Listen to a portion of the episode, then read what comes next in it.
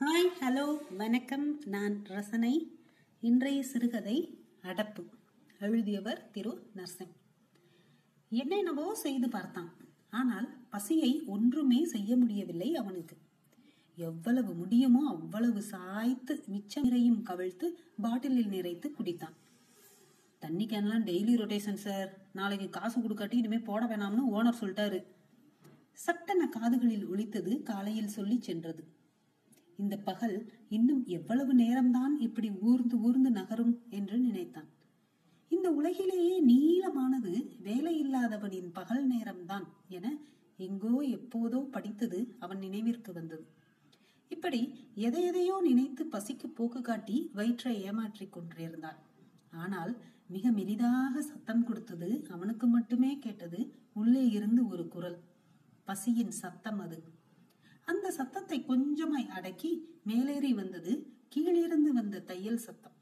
கைப்பிடி சுவரில் இன்னும் கைகளை நன்றாக ஊன்றி கொண்டு எட்டி பார்த்தான்.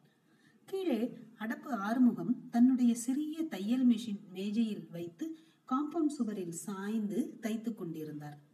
மர நிழல் அந்த இடம் எதிர்வையில் ஏறும்போது மறைத்துக்கொள்ள கொள்ள தார்பாய் என அவருடைய தொழிற்சாலை பத்து ஆண்டுகளுக்கும் மேலாக அங்கே இயங்கி வருகிறது. அவருடைய வாடிக்கையாளர்கள் இந்த காம்பவுண்டில் இருக்கும் பேச்சுலர் ரூம் ஆட்களை தவிர அந்த தெருவில் இருக்கும் மற்ற அனைவரும் தான். ஏதேனும் கிழிந்திருந்தால் ஏதேனும் சிறிய வேலைகள் என தையல் சம்பந்தமான வேலைகள் தான் பிரதானம். என்றாலும் தெருவில் எப்போதும் நடக்கும் கட்டிட வேலைகளில் ஈடுபடும் வேற்று ஊர் மாநில தொழிலாளர்கள் அந்த மரநிழலில் கொஞ்சம் அமர்ந்து பேச்சு கொடுக்க ஏதுவான இடம். அடப்பு ஆறுமுகம் என்ற பட்டப்பெயரை வைத்தது இவனுடைய அரை நண்பன் குமார். இப்படி ஒரு பெயர் இருப்பது தையல்காரருக்கு தெரியாது. தெரிந்தாலும் தவறாக நினைக்க மாட்டார். ஏனெனில் ஒரு நாளைக்கு பத்து முறையாவது இந்த அடப்பு சொல்லை சொல்லி சிரிப்பார். எப்போதும் நக்கலான குரலில் சொல்லும் குமார் இன்று காலையில் கிளம்பும் போது அவ்வளவு வருத்தமான குரலில் சொன்னது நினைவிற்கு வந்தது. அவ்வளவு பழகியும் நம்ம கிட்டயே அடப்ப போட்டானே இந்த நம்ம நிலைமை தெரிஞ்சும். அவர் அப்படி செய்தது இவனுக்கும் வருத்தம்தான். இந்த மாதத்தோடு கணக்கு வைத்தால் இவனும் குமாரும் இந்த அறைக்கு வந்து இரண்டு வருடங்கள் ஆகின்றன. வாடகை கொடுத்து ஆறு மாதங்களுக்கு மேல் ஆகின்றன என்ற பின்னோட்டு நினைவும் உடன் வந்தது. அந்த நினைப்பை மாற்ற பசியின் நினைப்பை வரவழைத்துக் கொண்டான். நன்றாகத்தான் போய்கொண்டிருந்தது அவர்களின் வாழ்க்கை. குமார் ஒரு வீட்டில் ஓட்டுநராக இருந்தான். இவன் ஒரு சிறிய கம்பெனியில் கணக்கு வழக்கு பார்க்கும் வேலை. கொரோனா தொற்று ஆரம்பத்தில் இருந்த பதற்றம் கொஞ்சம் கொஞ்சமாக நீர்த்து சம்பளம் பாதியாக ஆனது இவனுக்கு. வேலையும் ஒரு நாள் விட்டு ஒரு நாள் வந்தால் போதும் என்ற சலுகை. இவனுக்காவது பாதி சம்பளம். குமாருக்கு மொத்தமாக வேலை போய்விட்டது எவனும் எங்கேயும் போகக்கூடாது இதுல டிரைவர் அதுக்கு என்பது பதிலாக இருந்தது. அப்படி இப்படி என கையிருப்பு மோதிரம் இன்னும் சில என ஓட்டி இதோ அடுத்த மாதம் குமார் ஒரு கம்பெனியில் ஓட்டப் போகிறான். இவன் அதே கம்பெனியில் அக்கவுண்ட்ஸில் வேலை. இந்த வருட நிதியாண்டு முடிந்து புதிதாக மீண்டும் துவங்கலாம் என்ற நம்பிக்கையில் சிலர் தொழிலை தொடங்குகிறார்கள். எல்லாம் சரிதான். இந்த மாதம் முடிய இன்னும் முழுதாக எட்டு நாட்கள் இருக்கின்றன என நினைக்கும் போதே மீண்டும் பசித்தது. கடைசியாக சாப்பிட்டது எப்போது என யோசித்தான். நேற்றுதானே? இல்லை ரெண்டு நாட்களுக்கு முன். குமார் எங்கிருந்தோ ஆர்டர் செய்து அதை அந்த ஸ்விக்கிக்காரன் வாசலில் வைத்துவிட்டு போயிருந்தான். ஆமாம் அது முடிந்து கிட்டத்தட்ட எட்டு சாப்பாட்டு பொழுதுகள் சாப்பிடாமலேயே கழிந்து விட்டன என விரல் விட்டு எண்ணி ஊர்ஜிதம் செய்து கொண்டான். அந்த சாப்பாட்டு டெலிவரி வேலைக்கு போகலாம் என்றால் வண்டி வேண்டுமாம். வண்டி இருந்தால் அதை விற்று இன்னும் ஆறு மாசம் சாப்பிட மாட்டோமா? என்று குமார் சொன்னது நினைவிற்கு வந்து சிரிக்க முற்பட்டான். வயிறு இழுத்து கொண்டது.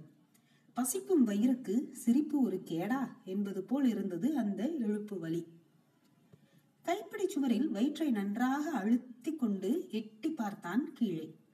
பசிக்கு இதமாக இருந்தது அந்த கைப்பிடி சுவர் அழுத்தம். வழக்கம் போல கீழே ஜமா கூடியிருந்தது.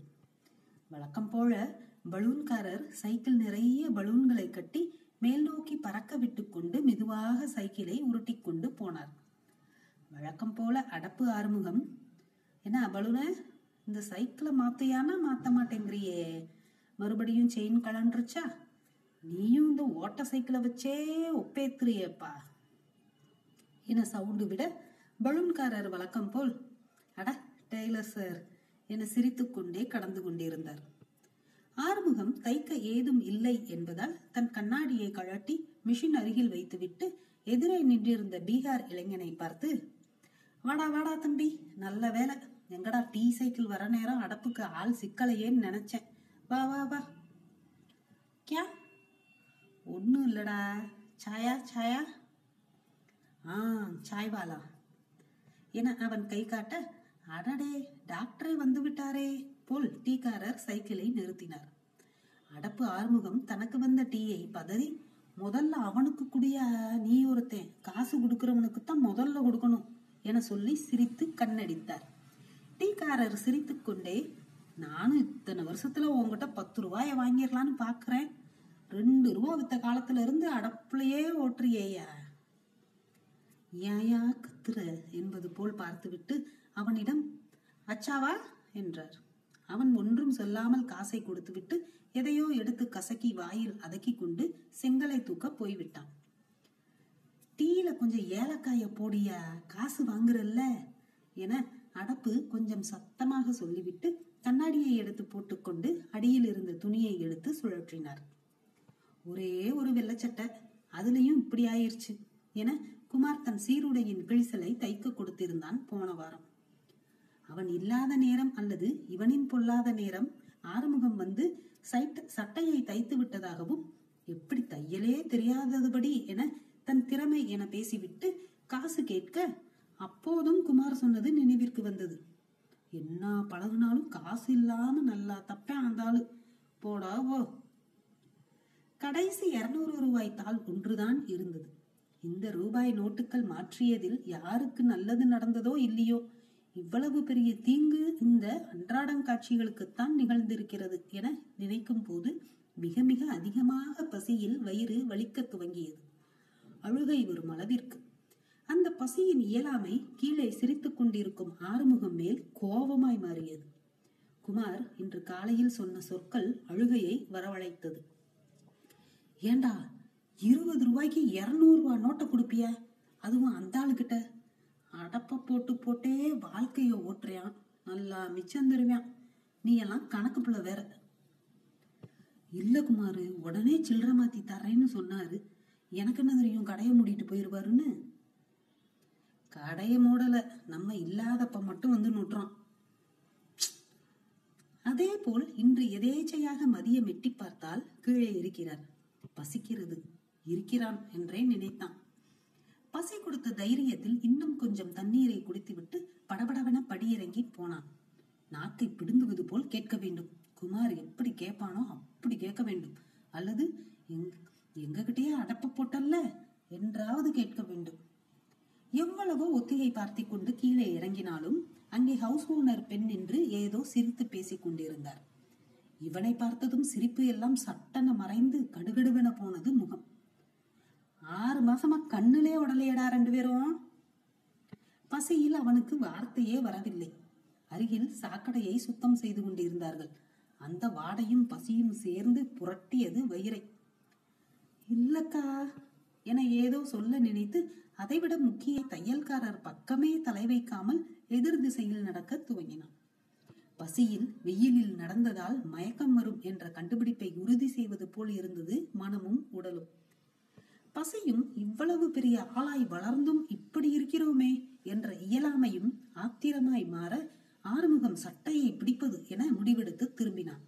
நல்ல வேளையாக ஹவுஸ் ஓனர் பெண் போய்விட்டு இருந்தார். அடப்பு ஆறுமுகம் இவனை பார்த்து கொண்டே விசிலில் அடிரா கம்மா கையத்தட்டு பாடலை விசிலில் பாடிக்கொண்டே சிரித்தார். அருகில் போய் நின்றதும் ஒரு டிஃபன் கேரியரை எடுத்து வைத்தார். இந்தாங்கப்பா இதை தின்னுங்க. நேத்தோ முந்தா நேத்தோ எவனோ வண்டியில வந்து இத்தினூண்டு பொட்டலத்தை கொடுத்துட்டு குமாரு குமாருன்னா நீங்க ரெண்டு பேரும் இல்ல. நூறு ரூபாய வாங்கிட்டு போயிட்டான். உன் ரூம் வாசல்ல வச்சிருந்தனே. மிச்ச நூறுரூவாய அண்ணே அடப்ப போட்டேன். சரியா? நினைவு வந்தவரை. பௌத்துக்கும் பத்தாது காசுக்கும் கேடுன்னு சம்சாரத்துக்கிட்ட சொன்னேன். உங்களுக்கும் கொடுத்து விட்டா. இனி ஒருவேளை நம்ம வீட்டு சோத தின்னுங்கப்பா பத்தோ இருபதோ கொடுத்தா அண்ணனுக்கும் பீடாக்கு அடப்பு காய்ச்சல்ல விசிலை தொடர்ந்தார். வக்கிர வானம் அந்த வானையே தைக்கணும் தம்பி விடு நேராக. வெகு நேரமாக மிஷினை வைத்து போராடி அந்த சாக்கடை அடப்பை எடுத்து விட்டிருந்தார் கார்பரேஷன்காரர் குபு குபுவென நடித்து கொண்டு போனது சாக்கடை நீர். கேரியரில் இருந்து வந்த சாப்பாட்டு வாசமே அவன் பசியை போக்கியிருந்தது. நன்றி.